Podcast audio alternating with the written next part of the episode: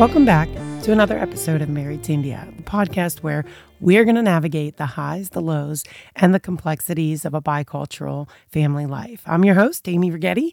And if you're returning to the show, I want to thank you for your incredible support, especially during our last heart wrenching episode. And for those of you who are joining us for the first time, I extend a heartfelt, warm welcome into our community.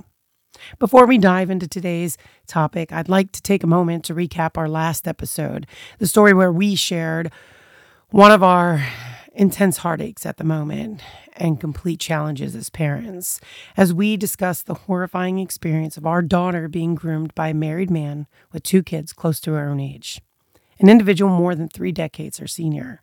He took her away from us under the cover of darkness, causing an unbearable amount of pain and uncertainty in our tight knit bicultural family. We're fighting this storm with the strength of all of our moral compass and shared values, leaning hard into the love and integrity that binds us together. This is not just our personal tragedy.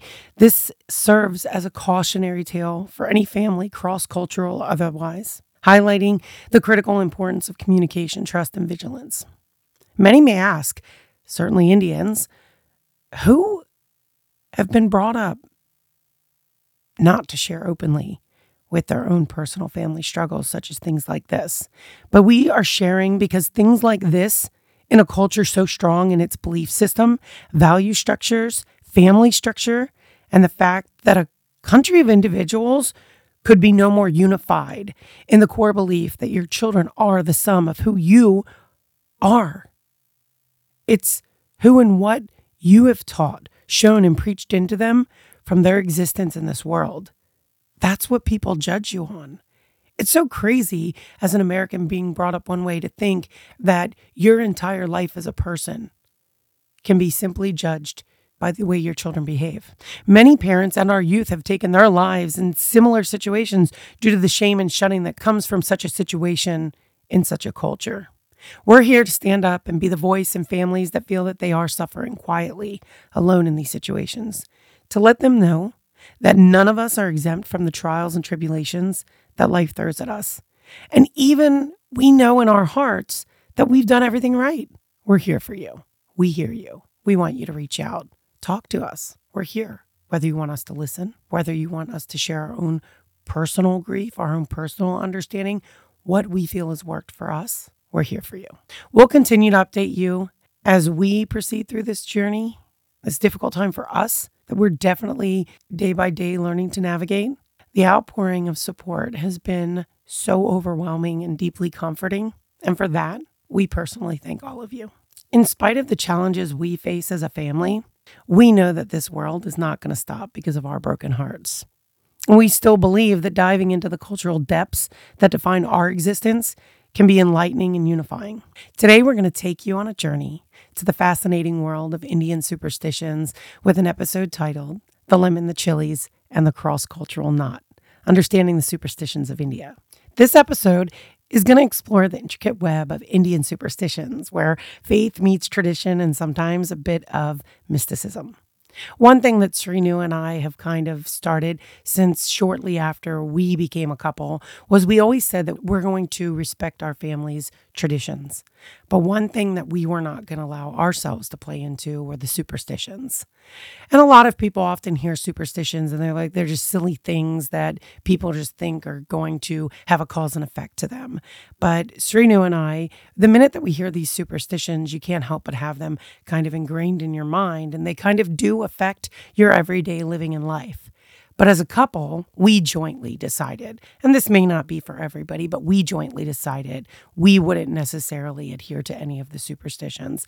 But they have played a pretty big part in our family life as far as everybody's not involved in our day to day lives. So when we go to India, there are certain things, you know, that old adage to um, when in Rome, that certainly plays part when you decide that you are going to marry cross cultures. So I really want to be able to dive a little bit into that for those non Indians. I think this is interesting. Like I get a lot of people who talk to me and they're like, Amy, it's so interesting. And then they just want to know more. I could get at a table with a group of people, and before you know it, we're having like a round table discussion on on uh, pros and cons and unique situations. And they're just like almost in awe of how we've overcome that or how we have decided to approach it. So I hope that within this podcast, you guys are going to be inspired more than uninspired and that you'll have stories to share. And most of all, we turned that ignorance into knowing. So I'm excited for all of you guys to come along on this journey.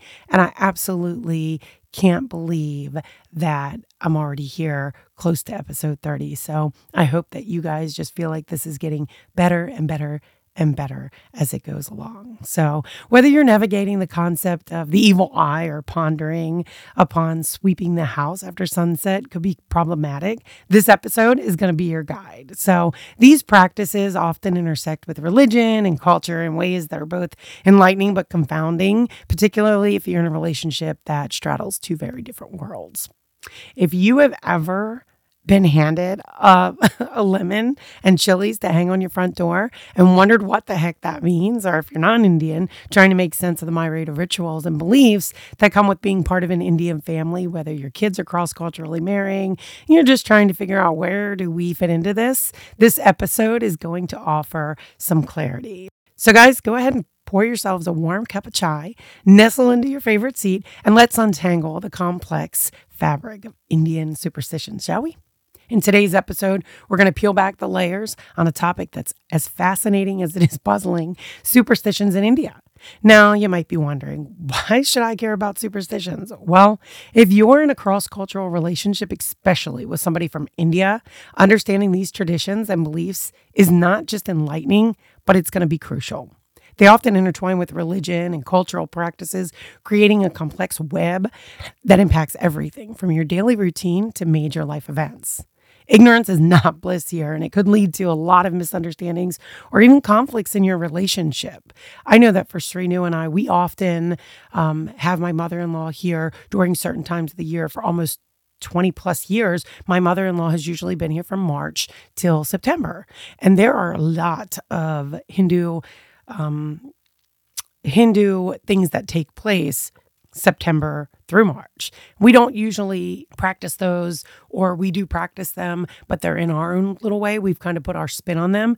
But lately, my mother in law has been with us because my father in law has left us. And more than ever, I'm waking up and I'm I'm asking Srinu, I'm like, do you smell that? And he's like, smell what? I'm like, your mom's making sweets. And he's like, okay. I was like, are you that clueless? Like she's your mother.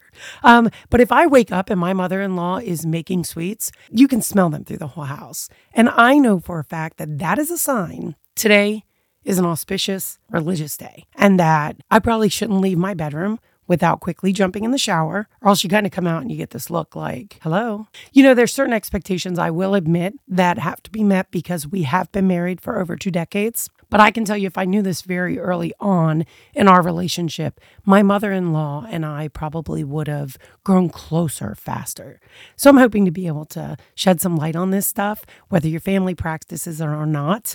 Um, this doesn't, let me just quickly disclose that everything that I talk about is not going to be specific to every Indian, American Indian, any other couple, because each family from each region is going to have very specific things, as well as each family is going to have specific traditional things in their family. It doesn't, I mean, even in the US, some of us have been raised one way, thinking one thing. You know, it's like the old saying of like, step on a crack, break your mother's back. Like, some of us skipped to school and we didn't step on cracks, and others were like, oh, nobody cares about that. So, this same thing applies, but we need to understand that the minute that we decide to cross culturally marry, there's some importance not just to ourselves.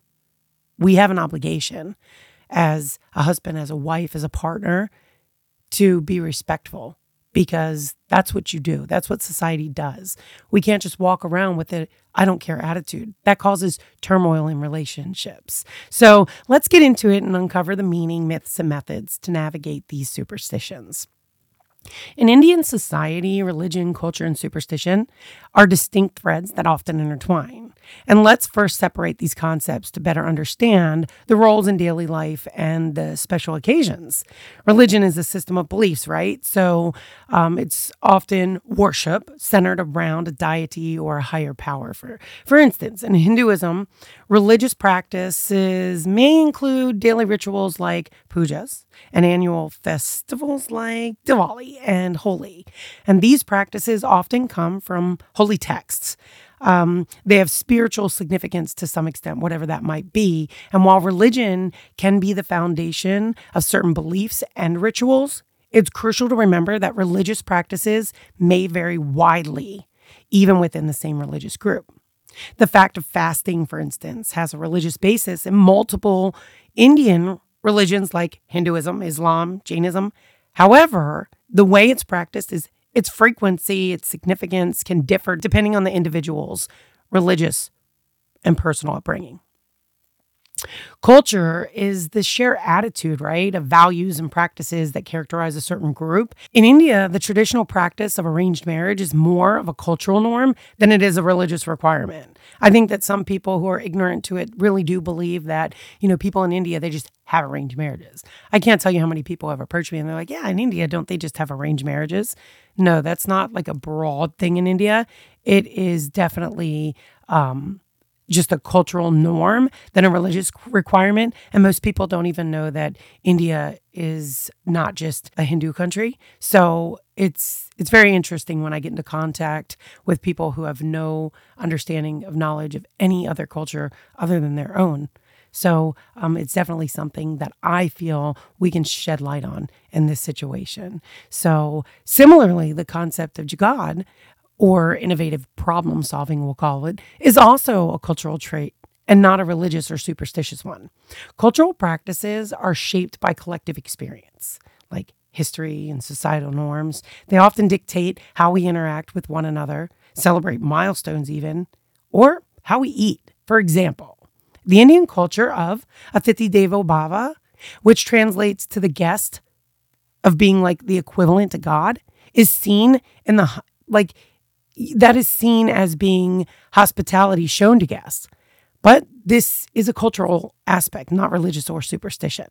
And superstition, to separate from the other two, are beliefs that may lack rational basis but are deeply ingrained in society. A common Indian superstition is the nazar, which is the evil eye, where it's believed that envious glances can bring you bad luck.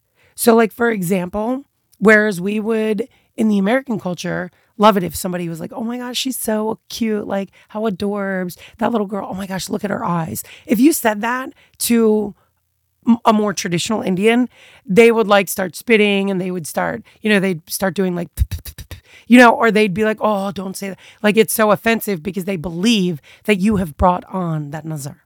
So that's something that it's, it's just good to know because you may get a, a free pass on that but for somebody who also is just as ignorant of our culture, you might not. and It just leaves a bad taste in their mouth for you. So so you want to be aware of these certain situations so that you don't find yourself wondering, what did I do? I didn't do anything. Why does she not like me?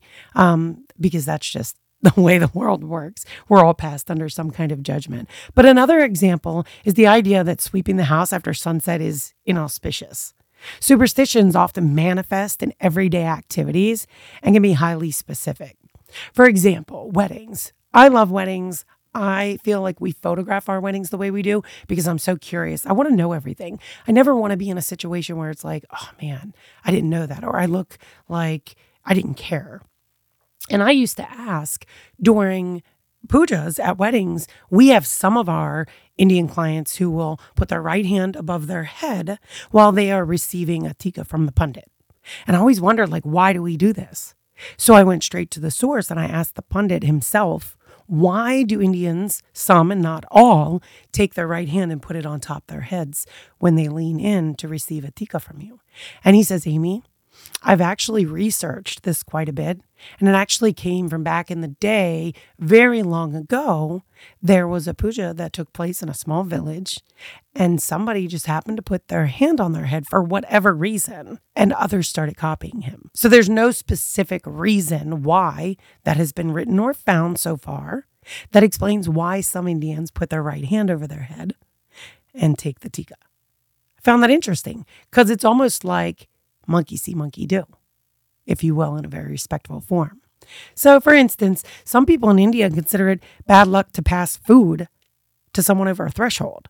And these superstitions may have no religious text whatsoever to support them, but can be strongly adhered to. I mean, you can literally like people will get loud and, you know, it's it's just sometimes you're like, man, that's a lot.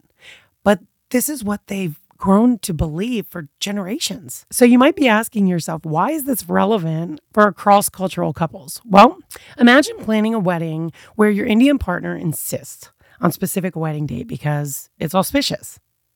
Is this religious? Cultural? Is it superstitious? The lines can blur, and understanding these are crucial for harmony and shared decision making. It's it's simply put. The cross-cultural couples it's essential to distinguish between these layers. Your partner may wish to continue certain rituals without necessarily subscribing to the religious or superstitious belief behind it. This is Srinu. This is what we deal with. And it's just part of his cultural identity that he cherishes, but he in no way feels that way from a religious or superstitious perspective. And for me, that was one of the really tough things because I was like, why are we doing? He's like, Amy, this is, it's just what we do. You know, I remember my father in law used to say to me, I would ask him questions. And that's when I, you know, I still would ask him questions, but I learned very quickly he doesn't have all the answers because I would ask him and I would be like, you know, Father, why do we do this? And he says, Amy, sometimes we just don't ask questions, we just do it. I was like, okay. You know, he's my father in law, he's an elder. I respect him the whole world works like that, or it used to. And so I just went with it. And then from there on, when we used to attend the weddings and I get I would get to know the pundits, the first thing I would be like is Punditji, why do we do this? And he would tell me. And I just felt something inside of myself that I went to firsthand information and I got the answers. So I wasn't ignorant anymore. And I really feel like sometimes that can be a truly enlightening experience for you just to know. You might also encounter situations where your partner's family has strong beliefs in these superstitions. We deal with this a lot. I all the time will get new things from my brother in law to where I've known my brother in law before he got married. I kind of felt like I had a good idea of like the person that he was.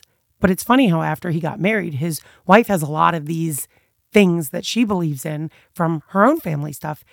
And I'll like catch him doing something. And I'll be like, why? He doesn't get his haircut on certain days. I'm like, so why aren't you getting your haircut? And then he'll tell me because, you know, Bhavani, you shouldn't get your haircut. And then that became what was her belief became his belief and he just does it. I don't even know that it's so much his belief as he just doesn't want to tempt the fate. you know, so some people it's just that easy. You don't have to believe into it, but sometimes when it gets put into your head, you just don't want to tempt the fate, right? One thing for sure is that if you guys understand the origin of this stuff that people say, if you just like search it a little bit more, it'll help you both navigate, you know, with a little bit of sensitivity and respect so that you can maybe make compromises where they're needed by you know dissecting these little elements we not only appreciate the rich complexity of the indian society but we can also find ways to respect and integrate these things these aspects into our cross-cultural relationships this understanding can serve as a guide to navigating like the most complex situations and sometimes most bewildering you know, in the world of Indian religion, culture, and superstition, because quickly those lines can become blurred. I mean, it's not uncommon to see all three of them blend very seamlessly in everyday practices, making it hard for even natives to pinpoint where one ends and the other begins. Take, for example, like I said, the evil eye or the nazar. For example, while this concept is prevalent across various cultures and religions globally, in India, You'll find chilies and lemons, you know, they're called uh, totkas, which is a charm hanging in these shops, cars, and even homes to ward it off. If you've ever been in, you know, a rickshaw or an auto rickshaw, you see this stuff everywhere. Um, these things you often wonder is that cultural, religious, superstitious? The big thing that people are kind of stigmatism that people have is it's a religious thing. The answer could be all three, depending on whom you ask. And there comes the tricky part misconceptions and stereotypes. One common stereotype for me, and I hear this from a lot of people, even Muslims that are not Indian, you know, is that Indians are all vegetarians due to religious beliefs, which isn't accurate. While it's true that Hinduism often promotes vegetarianism, not all Hindus retain from eating meat. And don't forget, India is home to a myriad religions, many of which don't advocate for vegetarian lifestyle. Even Hindu kings in India enjoyed the thrill of hunt and non-veg cuisine. So let's not be ignorant here, folks. It's just something that we've just we've seen it, we've thought it, and then it's kind of like what we think is. Another misconception that certain practices are backward or uneducated, often labeling them under the umbrella term of superstition. While it's true that some superstitions can be detrimental, it's essential to understand that many of these practices have evolved for specific social or psychological reasons and, you know, may carry a different weight for individuals practicing them. I won't name anything specific, but we've all heard news in India where, you know, families, like a whole entire family, aunts, uncles, cousins, brothers have hung themselves, you know, in the idea that they believed in some type of superstition that blurred the lines with religion. The overlap of religion, culture, and superstition can become a minefield for cross cultural couples. It's, it's as easy as that. I mean, I have felt, you know, um, one story that I often share is, and I half jokingly say this when Srinu and I got together, Srini was very particular about any of the friends that would friend me because they knew I was his partner. And, you know, it's almost like I didn't have to have permission, but Srinu appreciated me asking him, hey, who's this? Because whatever interaction Srinu had with him throughout his life made it to where he felt comfortable with me adding him as a friend or not, because my Facebook page is not open to everybody.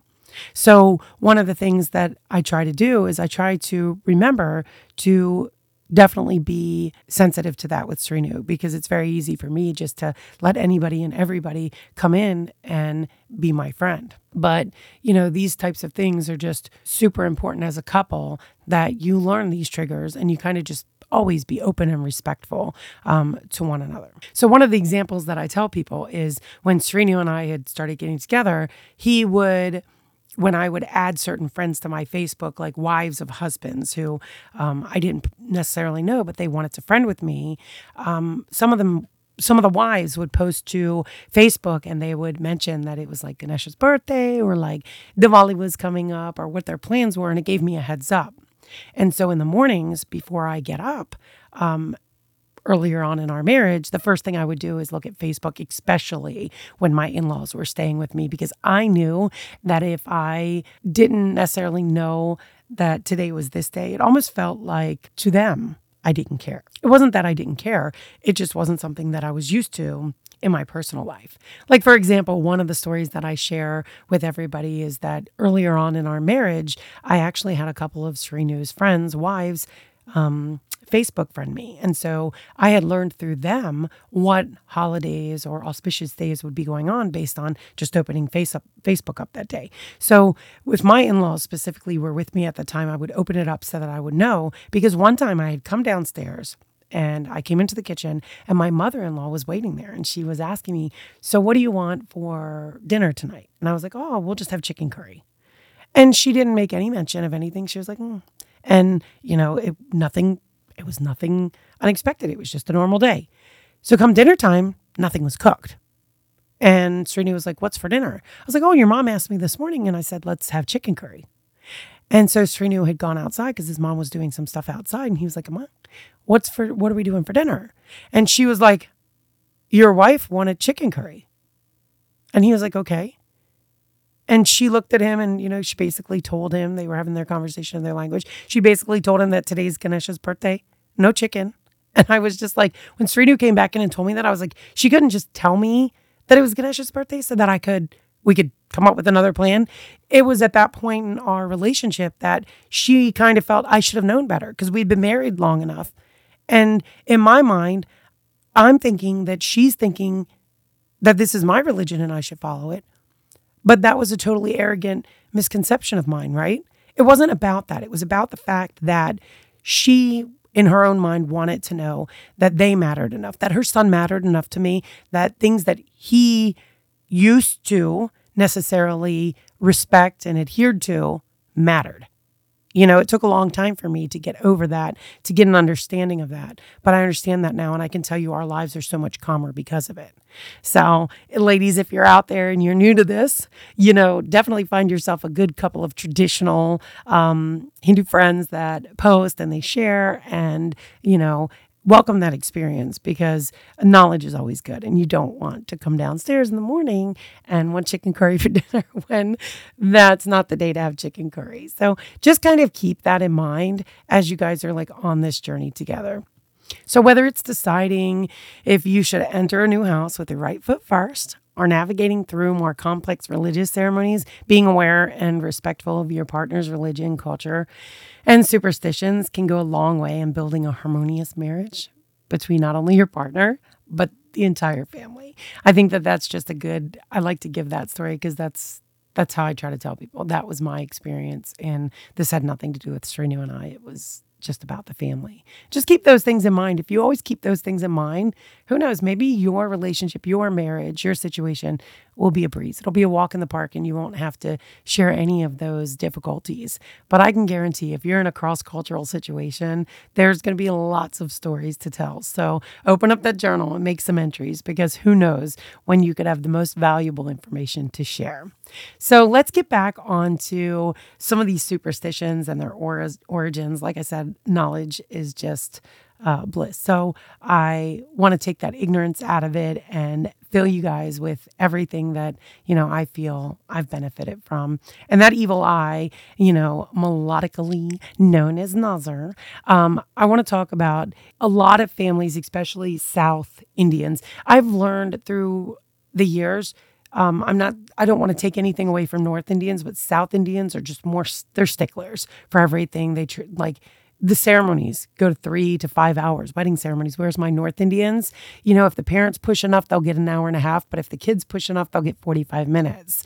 So this is just something that I want to make sure that, you know, we're knowledgeable on, even if it doesn't apply to, you know, your spouse, partner's you know, um, part of their family. But if you've ever seen like a black dot on a newborn baby's cheek or forehead, I mean, it's like big and you're like, what the heck is that? You know, that is to ward off the evil eye. This concept dates back like thousands of years and has roots in ancient civilizations, not just India, like Egypt, Greece, but in India, it's it's a total cultural mashup. You'll see across regions and communities uh, with this. So the next time you see a lemon or seven green chilies like hanging outside of a shop, just know that it's a swanky little all natural Nazar repellent. Now, how about the ever so popular don't sweep the house after sunset? Strange, no? This one stems from like a practical origin. In the days before electricity, sweeping after sunset increased the chances of sweeping away valuable items. But now it's considered bad luck, almost like you're sweeping away prosperity. And moving into like one of the funner ones is the itchy palms. I know this just isn't India specific, but if your right palm itches, you're about to receive money. And if it's the left, well, you're going to lose some. And not a lot of people talk about the left, they're only talking about the right. It's like one's stock market of superstitions and no one knows its origin. Maybe it was started by someone who is like really good at guessing. Okay. Then there's the no cutting nails after sunset. This was also something that I was like, really? Historically, this was practical advice turned superstition. Cutting nails in dim light obviously could lead to injuries. So, especially in the days before manicure sets were a thing, and now it's thought to bring bad luck. Now, let's talk about animals, specifically crows. In India, a crow calling near you by your house, anywhere like that, is considered a sign of impending visit from a relative. Quite an efficient pre Facebook event notification system, don't you think? And why are these superstitions so fun to know? Because they give a glimpse into the beautiful complexity of Indian society. Plus, for cross cultural couples, it's like decoding an exciting puzzle together. So, whether you choose to follow these superstitions or laugh them off over a cup of chai, they're a part of a bigger picture that makes Indian culture so unique in itself.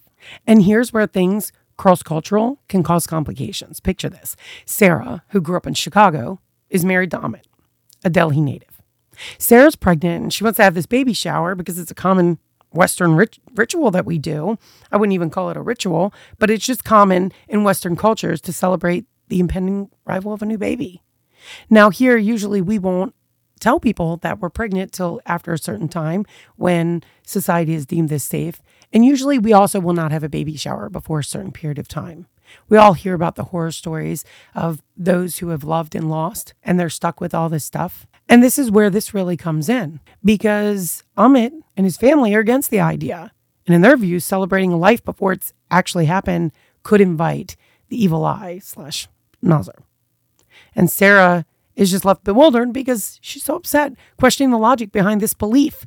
And then on top of that, she takes that back to her mom or her dad. And, you know, that now they're talking about what whack job she's married. This is just the normalcy of your new life. And in this situation, this is when your spouse is expecting for you to defend his family. We don't have to agree with any of it, but we should try to be respectful. Try to find some, you know, common ground even. How about we consider the scenario that Mark, who's Let's just call him British. He moves into a new house with his Indian wife, and let's just call her Priya. Common enough.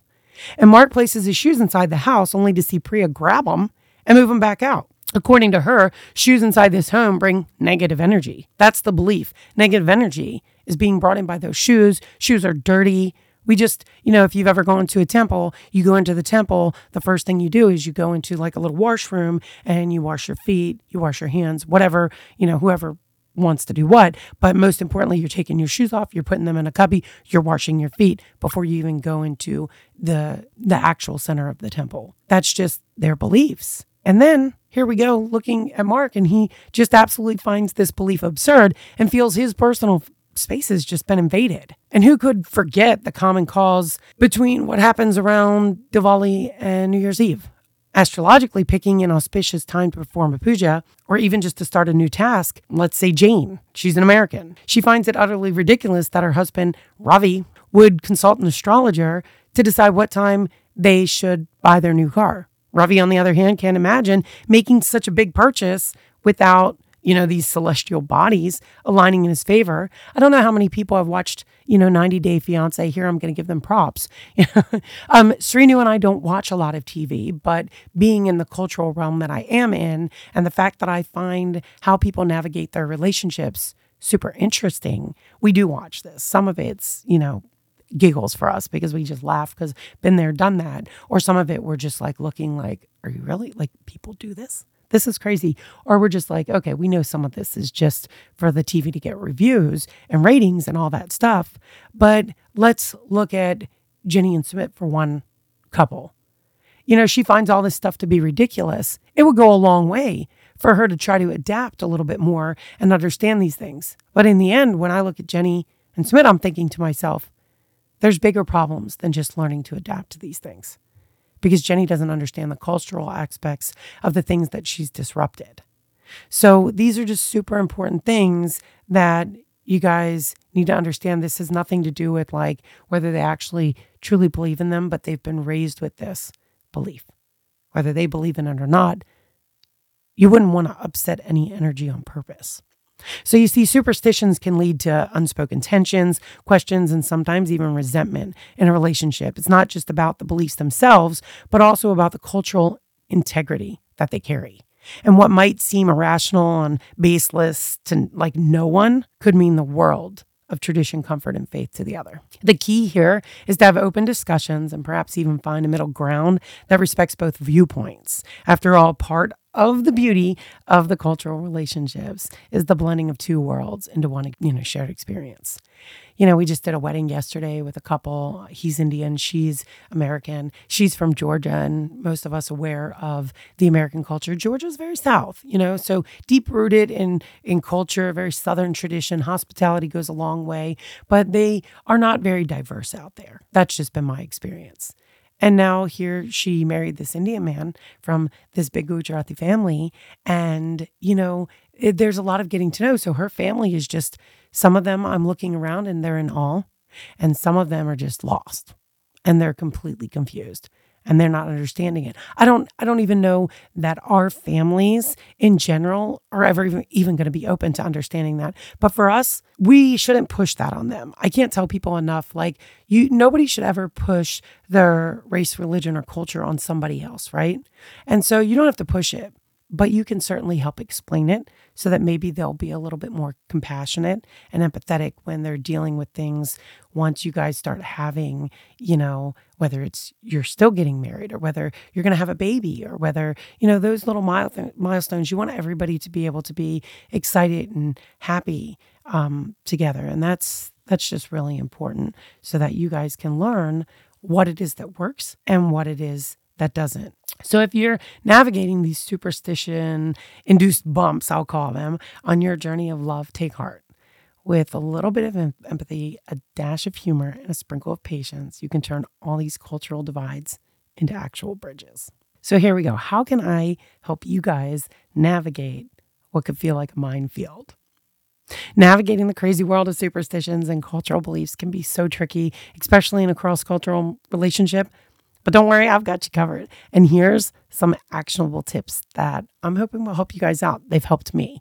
So whether you use them or not, again, I'm just going to give these a few shout outs to the ones I find have been the most used for Srinu and I, especially because we had no one to help or guide our hand throughout the process. Back when we had first met, um, one instance that happened. Srinu is a complete oblivious person when it comes to certain circumstances. But we were walking through the mall and we happened to walk in one of the exits, ironically, that was like women's lingerie. Uh, I remember it was J.C. Penney. So we're walking through, and when you come in down the aisle, they have these round, like clearance racks of items. And as we were walking in on one side, an Indian family, you could see completely South Indian, super traditional, were walking out pushing a stroller with obviously their young born child and they had their grandparents visiting from India and the grandmother just could not get enough. So much so that as Srinu and I were walking past she was walking out. She walked right into this rack. She fell. And I could feel like the stare of her just staring at us because it was like she had seen something that like a dinosaur and I had asked Srinu, I was like, did you see that? And he's like, see what? And I was like, that lady like walked into the rack because she like couldn't get enough of looking at us because she just couldn't believe her eyes. You know, and those are some of the some of the stories that we have to share. So we didn't have a lot of help with people telling us how we could navigate this. So here's a couple suggestions that I have. Everybody should really consider keeping open communication. The first and foremost step to keep the lines of communication open one, don't assume or make judgments about each other's beliefs. Take the time to actually ask questions and understand the reasons and even share your own perspectives. There were a lot of things that I thought Srinu did because, you know, he believed in it. And then come to find out, he's like, I don't even know why I'm doing this. I don't even believe in any of this. I just do it to make my parents happy. Fair enough. Like, I call that a win. If my husband loves and respects me a fraction of what he does for his own mother, I'm winning every day. Another thing is not to be confrontational. It's easy to get defensive when your when your beliefs are questioned, right? But just try to approach the discussion as a learning opportunity for both sides rather than a debate that needs a winner. We don't need to win these conversations. Part of winning is understanding them so that both of you win. There are no losers. Educate and don't patronize. While sharing your beliefs, avoid it sounding like a lecture. Use maybe storytelling or personal experiences to make your point. Find a situation that you were in where you felt the same way, maybe that didn't involve the cultures and takes that element out and just puts you into perspective of being a person. Likewise, be open to listening to your partner's explanations about demeaning their perspective. One thing that we all could stand to um, do in a world where things are kind of insane right now is just to find a middle ground. Sometimes compromise is necessary. For example, if one believes in not cutting nails after sunset and the other finds this inconvenient, perhaps designate specific times when it's okay to do it or do it not in their presence. Many couples, I'm type A, I would probably notice, but many couples aren't even going to notice. Cut your nails, buff them out, and move on. Another thing to suggest is flexibility over rigidity. Understand that beliefs can evolve over time. And what's important is to remain flexible and open to adaptation. And the next thing I can highly suggest, and is partly probably the reason why you're here, is just do your homework. Sometimes understanding the historical or cultural content behind a superstition can make it more palatable. Take the time to research or even ask elders in the family about why certain beliefs exist. I can promise you that if you are genuinely in love with somebody and you care so much about them, you'll learn that sometimes you'll even put these things before yourself. Another thing to mention is their success in numbers. Find people going through your situations whether it's in a group or whether you, you know, for example, we have a Facebook group that is um, Married to India Facebook group, that there are other couples who have maybe gone through this. And if you find yourself struggling, go to the Facebook group. Everybody is so warm and welcoming. We have such a diversity in where people are in their stages of their relationship that go in there and open questions um, up to people. You could get invaluable answers. So never hesitate to discuss sensitive topics that become too heated or complex and consider consulting like maybe a cultural mediator, even a relationship counselor who is familiar with both cultures. I personally feel that that's a struggle, especially now that we've, you know, put kids into this this mix. It's been very hard for me to find you know, actual professionals who are going to assist us in the process. One thing my mother in law would often commonly say is like, in America, what are these therapists and counselors and like psychiatrists and stuff like that? I would have to explain that to her. And she would say, in India, we don't really have that type of thing. We have cousins and aunts and uncles. And, you know, she's like, you could tell your cousins anything and, you know, they die before they shared that information. She's like, so we just confided in family. We didn't confide in like professional people we had to pay. I used to chuckle about that because interestingly enough, it's the truth. And next, choose your battles. Not all beliefs will have the same level of importance, guys. Just decide what you're going to let go of and what you need to stand firm on. And if it's something you're super adamant about, it's probably worth a conversation. Mutual respect is a big thing. I I am not a like a profoundly curse word kind of person, so I don't I'm not saying that I'm void of it. Um, certainly, Srinu is is the um, holy one in that. He's not really anyone who uses words. Like we'll get into a little debate about you know ass being a word. He's he's like that isn't a cuss word um, because in India it's not. But for me, that I consider that a cuss word. I don't know. Maybe it's changing with the times. But at the end of the day, the objective is to respect each other's cultural identities and beliefs, even if you don't fully agree with them. Celebrate the differences instead of seeing these as cultural or superstitious divides as like problems. Just view them as a unique aspect that makes your relationship that much more special. It's an opportunity to create your own set of shared beliefs and traditions once you get down to the deep part of it. The idea is not to dilute or give up your individual beliefs, but to create a shared culture that honors both. And hey, who knows? You might even find a new superstition or tradition that you both actually enjoy following. So, for all you lovebirds out there listening, remember these differences are what make your relationship unique and exciting. Embrace them, talk through them, and find your own path together, guys. So, I hope that you're enjoying this podcast. And here's where I get down to a little nitty gritty stuff because people just curiosity kills the cat. Hopefully, it does no harm here.